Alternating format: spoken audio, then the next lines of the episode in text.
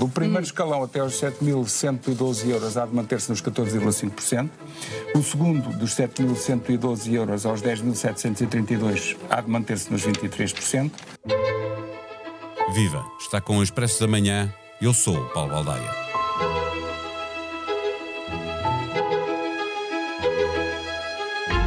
Este é um orçamento onde a despesa pública volta a subir, como sempre acontece, e que agarra a chuva dos milhões europeus para aumentar o investimento público em 30%. Recupera benefícios fiscais para o investimento privado, mas fica aquém do desejável e acaba com o pagamento especial por conta, mais de 20 anos depois da sua criação, podendo desta forma ajudar na tesouraria das pequenas e médias empresas. A carga fiscal, ainda assim, admite o ministro João Leão, pode acabar por subir subir. São contas carregadas de taxas e taxinhas e há novidades nesta matéria. Por exemplo, o governo quer cobrar 4 euros por cada assinatura nas plataformas de streaming, como a Netflix. Aparecem os prometidos desdobramentos nos escalões do IRS e a classe média alta é quem mais ganha. Num orçamento que tem tudo, só não há alívio no IRS dos dois primeiros escalões. É certo que pagam pouco, mas são a maioria e com um salário a rondar os mil euros mensais não têm nenhum ganho fiscal. Abaixo do salário médio, que em Portugal está mais ou menos nos 1.200 euros brutos mensais, quase não há ganho fiscal. Convidamos o editor de Economia do Expresso, João Silvestre, para nos ajudar a perceber este orçamento. O Expresso da Manhã tem o patrocínio do BPI. É tempo de recuperar a economia. O BPI é o parceiro da sua empresa no plano de recuperação e resiliência. BPI, um banco para as empresas. Viva João Silvestre. Este é um orçamento com muitas novidades, todas conhecidas antes da apresentação do documento, mas há, no entanto, os pormenores que fazem eh, a diferença. O que vês de mais significativo no orçamento para o próximo ano? Bem, olá Paulo. Bem, o que parece aqui é, como tu dizes, o essencial, ou as grandes, as medidas mais marcantes do orçamento já se conheciam antes, ou foram sempre conhecidas nos dias anteriores à, à apresentação, à entrega do orçamento. Ponto de mais significativo na minha interpretação parece-me que é, por um lado, o facto de termos o Ministro das Finanças, que sendo conhecido nos últimos anos, ainda como Secretário de Estado e depois como Ministro, muito contido naquilo que é eh, o estilo orçamental e o controle do déficit, aparecer aqui podendo ter uma, alguma margem, porque a economia vai crescer mais do que, do que o Governo esperava, e o próprio déficit de partida de 2021 é mais baixo do que aquele, do que, aquele que o Governo contava na, há uns meses. O que acontece é que, apesar de tudo, há abertura do Ministro das Finanças para, para usar esta margem para, para, tomar algumas medidas. E aí aparecem algumas medidas, não sendo extraordinariamente significativas do ponto de vista de dimensão e de, de impacto no orçamento, são relevantes, pelo menos pelo sinal que dão. E aí destacaria o IRS, portanto, os escalões de IRS com desdobramento de dois, de dois, de dois deles, que permitirá aliviar, ainda que pouco, muitas famílias na fatura de IRS. Depois há o aumento de, de salários na função pública, também é uma novidade, porque foi decidido nos últimos dias, aparentemente por acordo com o PCP, para viabilizar o orçamento. Há alguns sinais para as empresas, parece-me que há aqui alguns sinais no sentido certo, ainda que depois na prática o efeito, o impacto real não seja extraordinariamente relevante, há de facto alguma, alguns sinais, quanto no sentido certo, quer para as empresas, quer para as famílias, até na, na questão da pobreza, algumas medidas para as crianças e portanto eu destacaria estas áreas como as mais relevantes. Tu estavas a destacar uh, como uma das áreas o IRS uh, e eu estava a olhar para o documento e a pensar que o desdobramento dos escalões do IRS, uh, que é suposto libertar cerca de 150 milhões de euros para os contribuintes, representa um alívio fiscal sobretudo para a classe média e média alta. Salários abaixo dos 1.200 euros já pouco pagam de IRS, é certo, ainda assim pagam, mas não têm ganhos nesta revisão dos escalões.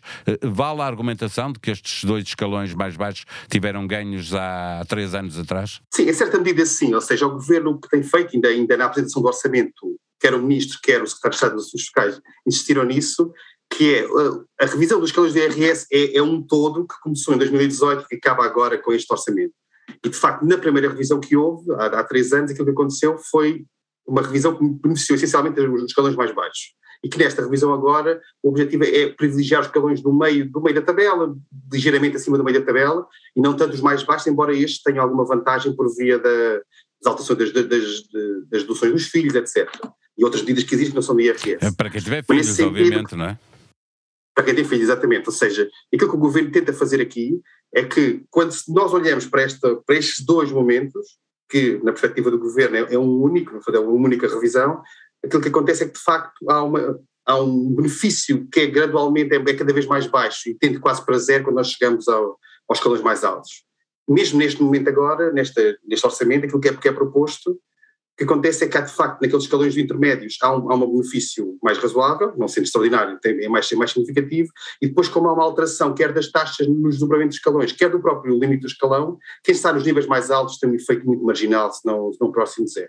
Agora, eu gostava só de sublinhar um ponto que é, em qualquer caso, estamos a falar, no caso do, só dos escalões, estamos a falar de cerca de 150 milhões de euros. Nós dividíssemos 150 milhões de euros pelos 10 milhões de portugueses, dava 15, 15 euros, por ano a cada português. Sim, Portanto, mas não trabalham todos. Algumas famílias Exato, e o que acontece é que mesmo nas famílias mais beneficiadas, os escalões em si não têm um efeito extraordinariamente relevante no, no, no bolso e naquilo que mensalmente ficaram mais de é, é rendimento uma não política, pagar. João, mas uh, quando se ganha pouco, uh, pouco faz a diferença, não é? Uh, ou seja, 20 euros que se ganhe, que se tenha de ganho no IRS para quem ganha 45 mil euros por ano, não significa quase nada. para quem ganha 10 mil faz uma diferença, não é? Sim, claro que sim. Eu, eu acho que é melhor haver do que, do que não haver, embora pareça que em alguns casos é mais, é mais o, a imagem ou aquilo que é um bocadinho a propaganda daquilo que se faz, provavelmente o efeito daquilo que se faz, ainda que se nós vimos de facto aquilo que é o desdobramento dos escalões que já vinha desde, e a revisão dos escalões vinha desde 2018, aí sim, somarmos os dois momentos, estamos a falar de qualquer coisa com 400 milhões de euros, já é mais relevante, ainda que não seja suficiente, mesmo com, com, este, com este novo avanço, para, por exemplo, de eliminar completamente aquilo que era o aumento de impostos de IRS que houve no tempo de Vidor Gaspar, que uma parte grande já foi resolvida, mas mesmo assim, eu não fiz as contas finais, este documento é muito recente, mas eu acho que mesmo com esta alteração agora, ainda, estamos, ainda faltam alguns milhões de euros para chegar para chegar o aumento de impostos de eh, Gaspar. Eh, eh, além da política fiscal, tinhas salientado a política de rendimentos, vencimentos na função pública que sobem 0,9%, mais 1,6% de progressões e revisões de carreira, promoções, etc., que sobem, portanto, em média 2,5%. As pensões atualizam e depois as mais baixas têm um ganho extra de 10 euros em agosto. Só em salários há um aumento da despesa fixa de quase 800 milhões de euros. Não estou aqui a incluir pensões. Eh, a subida da despesa pública é uma fatalidade a cada orçamento? É, é difícil contê-la. Ou seja, há um lado que tem a ver com a inflação e, portanto, ela vai sempre aumentar porque o dinheiro vai desvalorizando no tempo, mas tirando isso, o que há aqui, como, como sublinhas, é a questão dos salários. Questão dos salários tem dois lados. Então é haver mais pessoas a trabalhar e mais contratações, e parte disso tem a ver com aquilo que foi a resposta à pandemia e o reforço do SNS, e depois há um lado que é a atualização de, de salários, e estes 0,9% provavelmente não darão sequer para pagar aquilo que sai a inflação deste ano, é o mais provável, mas apesar de tudo é, é melhor do que em termos de, de, reposição de rendimento do que não haver aumento nenhum. Agora, o que me parece normal aqui, e já voltando depois à questão que falavas da despesa em si, é que o normal, em qualquer condição, seja no Estado, seja numa empresa, é que em condições normais haja condições salariais todos os anos, porque há inflação, portanto, é, é, interessa que, pelo menos, o poder de compra seja mantido ano para ano Pois então haver uma gestão de, dos recursos humanos em função de desempenho, de mérito, etc. Mas, pelo menos, a atualização salarial em função da inflação tem importância para, para manter aquilo que é o poder de compra. O que acontece no Estado é que houve muitos anos de congelamento e, portanto, cada vez que há um aumento parece que é algo extraordinário quando ele, na verdade, devia ser, devia ser a norma.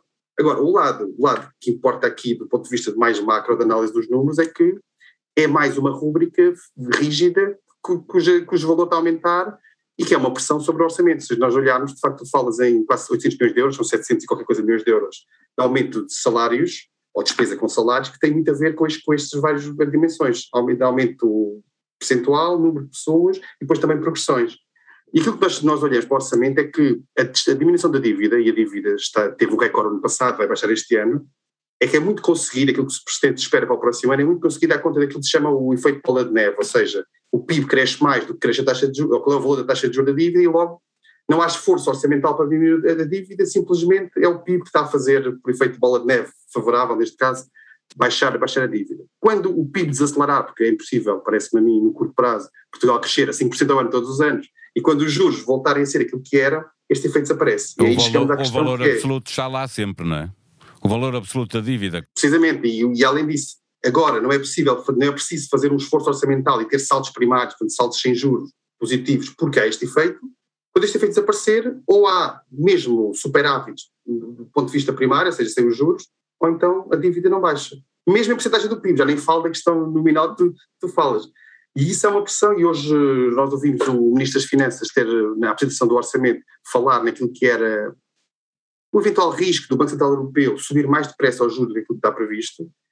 É, o Ministro não, não quis deixar transparecer uma preocupação excessiva, mas ela, mas ela está lá, nós sabemos como é que a inflação está, está a morder as canelas, entre aspas, a muitos dos banqueiros centrais, e se de repente houver uma aceleração de inflação que obriga que o Banco Central Europeu mais rapidamente retire os estímulos monetários, países como Portugal, que têm uma dívida gigante, podem ter problemas. E esse é um dos riscos, e é porventura o risco maior, eh, que está relacionado com a inflação. Eh, há depois o preço da energia, há, há problemas eh, que está, estamos sempre à espera de ver o que é que vai acontecer, por exemplo, com a Evergrande. Há uma série de sinais exteriores que nos dizem que é preciso ter muita cautela em relação a, ao, ao, cenário macroeconómico. Que o Conselho de Finanças Públicas também chama, diz que é realista, mas chama a atenção para, para esses riscos de, de não bater certo certo as contas, não é? Não baterem, certo? Exatamente, ou seja, riscos há sempre, qualquer previsão tem uma margem de erro, seja, seja, do que for a previsão. Aqui a questão é, como falavas, é, é, todo esse efeito, tirando o caso da Evergrande, que é muito específico, mas tudo tem a ver com preços de energia, eletricidade, combustíveis, falta de uma série de matérias-primas por falta de produção ou até dificuldade de transporte. Tudo isso está a fazer pressão sobre, sobre os preços e havendo uma subida muito rápida da inflação que obriga o Banco Central Europeu a agir, isto é duplamente mau, porque por um lado há a inflação, por outro a resposta do Banco Central Europeu vai ter efeitos nos juros pagos por toda a gente, pelas empresas, pelas famílias e pelo Estado, no nosso caso o Estado está muito endividado, e depois com a agravante, provavelmente, como isso, aquilo que se chama um choque de oferta, ou seja, é um problema do lado da oferta do lado da procura, se o BCE subir os juros mais rapidamente, não só trava a economia, como provavelmente não vai resolver em nada aquilo que é o problema da inflação, é duplamente mau. E nós, no limite, no caso extremo, não é aquilo que se perspectiva, mas no caso extremo, podíamos chegar àquilo que aconteceu nos anos 70, que era um fenómeno de estagflação, que é, por um lado, uma inflação altíssima e, por outro lado, a economia estagnada. Isso é, é o pior dos mundos em que, em que, não é possível muito, muito fácil sair dali.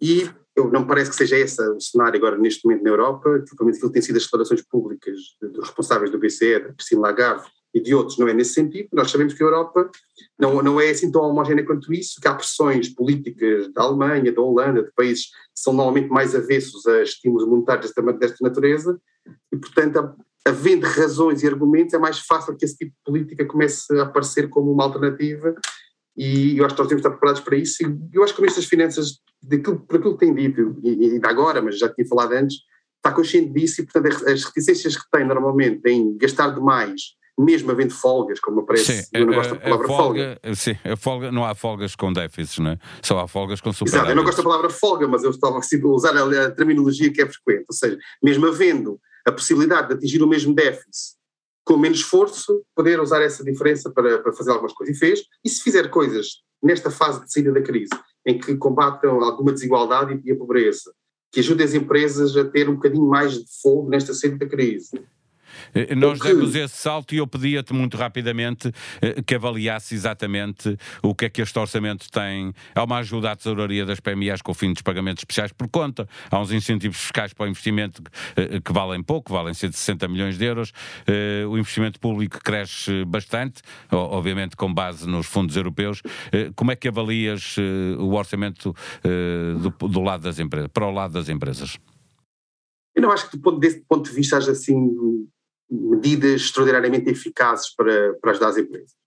Claro que a questão de tesouraria que falavas do, do, pagamento especial por conta era, era, algo que era pedido quase desde o início, isto é uma medida de Manuela Ferreira Leite de 2003, se a memória não me falha, portanto já tem quase, quase 20 anos. Ajuda a tesouraria, mas não resolve o problema de fundo. Depois há o tal incentivo fiscal ao investimento, não tem um valor extraordinário, são 100 e qualquer coisa milhões de euros, que de facto pode ajudar, mas não me parece que seja extraordinariamente importante. Aquilo que o governo, o governo parece estar a fazer, ou parece estar a apostar para que as empresas possam sair da crise mais robustas, é a questão dos fundos europeus, nomeadamente do PRR. Parece-me que, de facto, se houver, se houver uma utilização do PRR que permita às empresas, aquelas que são viáveis, porque a dificuldade neste momento é perceber quais é que são as viáveis e aquelas que estão, estão com dificuldades, porque provavelmente teriam dificuldades, fosse como fosse, independentemente da pandemia, mas se for possível canalizar este, estes apoios, mesmo não sendo extraordinariamente significativos do ponto de vista de montante, e também os investimentos dos fundos europeus, PRR e não só, para aquilo que são setores e áreas que são de futuro e que são, que são sustentáveis do ponto de vista de crescimento económico, é possível sair da crise a crescer, sendo que aquilo, aquilo que se perspectiva é que depois de 2022, proximamente será um ano de crescimento bastante razoável, espera-se que o PIB volte a ser o que era antes da crise, antes da pandemia, mas o mais, o mais provável, é o que diz o Banco de Portugal, por exemplo, é que a partir de 2023 para a frente voltemos àquilo que é um crescimento muito lento e se for à volta de 2% já não é muito mau. Portanto, se nós não usarmos estes fundos todos, PRR, os outros e algumas medidas deste tipo para, para estimular investimentos que possam repor aquilo que é o nosso estoque de capital, a nossa capacidade de produzir, que tem sido altamente degradada nos últimos anos, é impossível nós, a partir de 2023 para a frente, crescermos a taxas, a taxas aceitáveis e que permita convergir com a Europa, permita pagar a vida e tudo isso. E aí é um desafio importante e não me parece que sejam estas medidas do, do, do orçamento que vão resolver isso. Em expresso.pt encontra toda a informação e todas as reações às contas do Estado para 2022 mas como há vida para lá do orçamento, no caso BPP, conta ao Expresso, a Polícia Judiciária levou um dia inteiro para verificar se a coleção de arte de João Rendeiro estava intacta. O jornalista Rui Gustavo fez o raio-x a uma operação demorada. Para ler em Tribuna Expresso, SAD do Futebol Clube do Porto teve lucro de 33,4 milhões de euros na época 2020-21 o que passou a ser o melhor resultado de sempre. Neste episódio do Expresso da Manhã, importa fazer uma correção ao episódio anterior. Dissemos erradamente que as verbas do PRR da Hungria e da Polónia estavam retidas. Na verdade, os planos desses dois países ainda não estão aprovados em Bruxelas.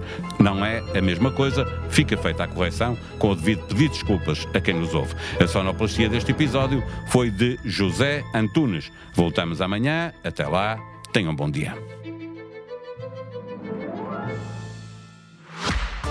O Expresso da Manhã tem o patrocínio do BPI. É tempo de recuperar a economia. O BPI é o parceiro da sua empresa no plano de recuperação e resiliência. BPI, um banco para as empresas.